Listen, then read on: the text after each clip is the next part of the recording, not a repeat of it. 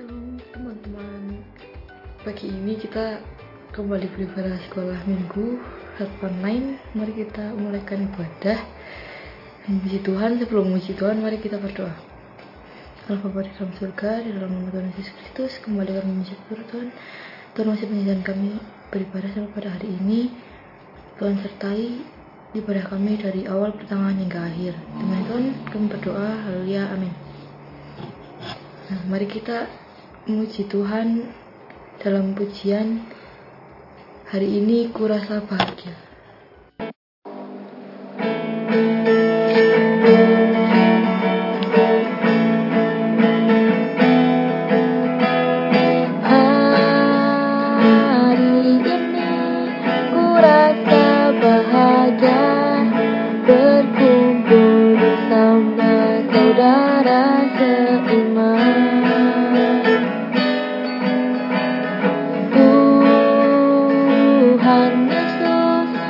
satukan kita tanpa memandang di antara kita.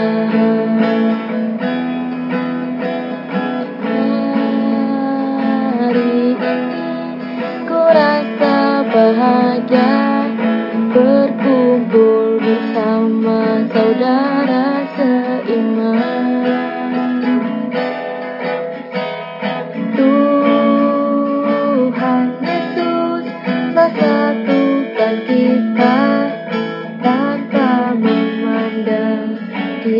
di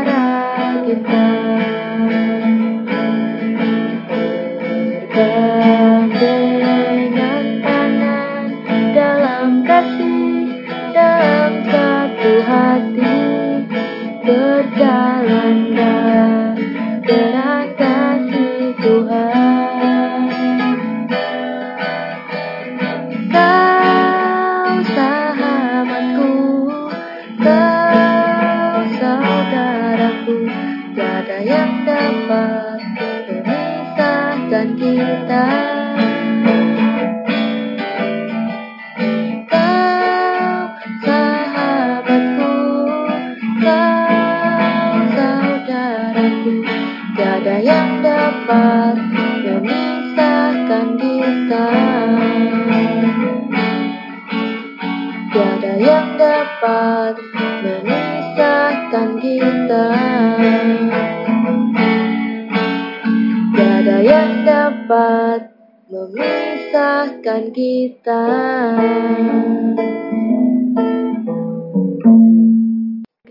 Memuji Tuhan, sekarang kita akan mendengarkan firman Tuhan. Mari kita berdoa.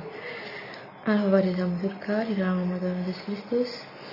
Demi Tuhan kami telah memuji namamu, sekarang kami akan mendengarkan firman-Mu. Sertai kami Tuhan agar kami dapat mendengarkan firman-Mu dengan baik. Demi Tuhan, haleluya, amin. Pada hari ini, ibadah kali ini, kakak akan mengambil kisah mengenai Yesus bertemu dengan Matius. Kita buka Alkitab kita bersama-sama di Matius pasal yang ke-9, ayat yang ke-9 sampai 13. Yuk kita buka bersama-sama Alkitab kita. Sudah ketemu? Nah, sudah ketemu, ayo kita baca bersama-sama ya. Matius 9 ayat yang ke-9 sampai ke-13. Matius pemungut cukai mengikut Yesus. Setelah Yesus pergi dari situ, ia melihat seorang yang bernama Matius duduk di rumah cukai. Lalu ia berkata kepadanya, "Ikutlah aku." Maka berdirilah Matius lalu mengikut dia. Kemudian ketika Yesus makan di rumah Matius, datanglah banyak pemungut cukai dan orang berdosa yang makan bersama-sama dengan dia dan murid-muridnya. Pada waktu orang Farisi melihat hal itu, berkatalah mereka kepada murid-murid Yesus, "Mengapa gurumu makan bersama-sama dengan pemungut cukai dan orang yang berdosa?" Yesus mendengarnya dan berkata, "Bukan orang sehat yang memerlukan tabib, tetapi orang sakit. Jadi, pergilah dan pelajarilah arti firman ini. Yang ku kehendaki ialah belas kasihan dan bukan persembahan. Karena aku datang bukan untuk memanggil orang benar, melainkan untuk orang berdosa. Amin. Nah, teman-teman ada ada yang tahu nggak siapa Matius ini? Ya, Matius, anak Alfeus adalah orang Yahudi dari Galilea. Ada yang tahu apa pekerjaan Matius? Ya, pengerja, pekerjaan Matius, dia bekerja sebagai pemungut cukai. Dia diberi kewenangan untuk menarik pajak, namun sama sekali tidak diberi upah atas pekerjaannya. Oleh karena itu, para pemungut cukai memungut lebih tinggi dari jumlah yang seharusnya mereka tagih dan kelebihan ini dianggap sebagai upah mereka. Nah, karena profesinya ini, Matius sangat-sangat dibenci oleh orang-orang sebangsanya. Tapi bagaimana dengan Yesus? Apakah Yesus juga membenci Matius? Jawabannya enggak deh, enggak adik-adik. Yesus mengasihi Matius. Nah, suatu hari Yesus melihat Matius duduk di rumah cukai.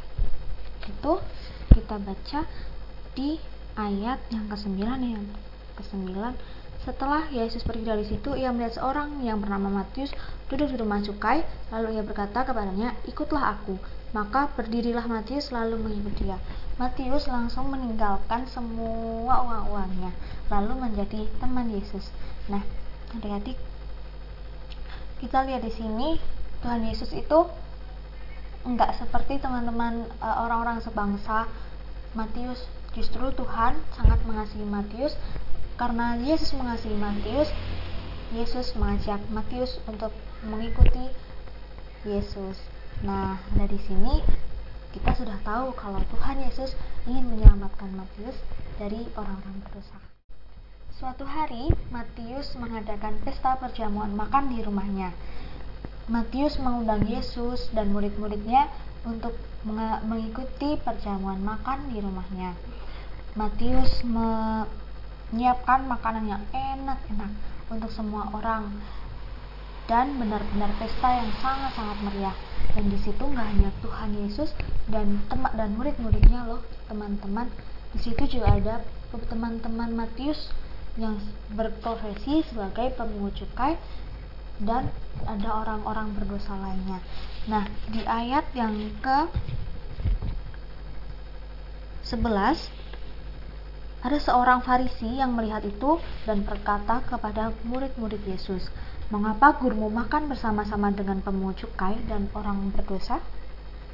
Nah, gini teman-teman, manusia hanya melihat dari luarnya saja, manusia hanya melihat dari fisiknya saja kalau dia itu orang berdosa, tapi uh, tetapi orang Farisi itu tidak tahu bahwa Tuhan ingin menyelamatkan Matius. Lalu bagaimana dengan Yesus ketika orang berkata orang Farisi berkata demikian? Ada di ayat yang ke-12. Yesus mendengarnya dan berkata, bukan orang sehat yang memerlukan tabib, tetapi orang sakit. Yang ke-13, jadi pergilah dan pelajarilah arti firman ini.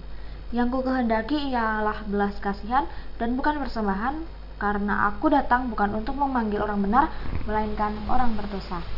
Ini adik-adik bukti bahwa Yesus ingin menyelamatkan seorang Matius, yaitu dia datang untuk orang berdosa. Nah adik-adik, sebelumnya Matius hanya menghitung uang dan pajak. Dia hanya menikmati kesenangan duniawi, menarik pajak lebih dari rakyat-rakyat yang ada di sana, itu yang hal yang sangat dibenci oleh orang-orang sebangsanya ketika hak yang bukan milik Matius mereka Matius ambil untuk upah Matius untuk memperkaya diri Matius. Nah kini Matius meninggalkan uangnya uangnya dan menjadi murid Yesus.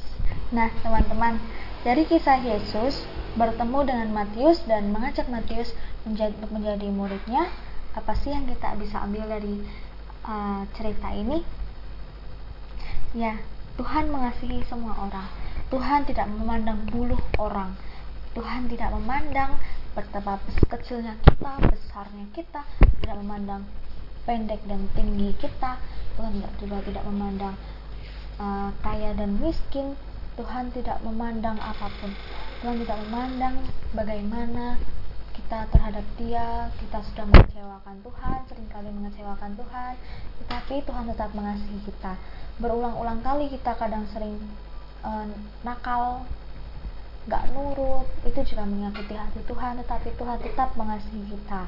Nah adik-adik mari kita belajar dari kisah ini untuk kita terus mengasihi sesama kita mengasihi orang-orang mengasihi orang tua kita lebih-lebih lagi dan juga untuk semua orang yang ada di sekitar kita. Kita harus mengasihi sama seperti Yesus mengasihi tidak memandang apa pun. Sekian firman Tuhan yang dapat kakak sampaikan pada hari ini. Kiranya firman yang kakak tadi sampaikan bisa berkenan di hati adik-adik, bisa menjadi pelajaran untuk adik-adik, menjadi renungan untuk adik-adik ya. Sekarang kakak ajak kita untuk berdoa menutup ibadah sekolah minggu pada hari ini. Mari kita berdoa. Terima kasih Bapak, terima kasih Yesus atas firman-Mu yang sangat indah Bapak. Kami telah mendengarkan, kami telah merenungkan. Kiranya setiap firman yang Engkau berikan Bapak dapat bertumbuh di hati kami Bapa untuk kami bisa saling mengasihi Bapa tanpa memandang apa pun. Terima kasih ya Tuhan, sedang kami akan melanjutkan setiap aktivitas kami. Juga Engkau memberkati setiap kami, orang tua kami, teman-teman kami, keluarga kami. Engkau memberkati. Terima kasih ya Tuhan, berakhirnya ibadah pada hari ini tidak mengakhiri kasih-Mu Bapa. Terima kasih ya Tuhan, dalam nama Tuhan Yesus Kristus, haleluya, amin. Oh ya, jangan lupa juga lambar aktivitas yang sudah diberikan sama kakak Nene dikerjakan ya. Ayat hafalan juga jangan lupa. Selamat melanjutkan aktivitas adik-adik. Jangan lupa selalu berdoa, bersyukur, dan baca firman Tuhan setiap hari. Dadah!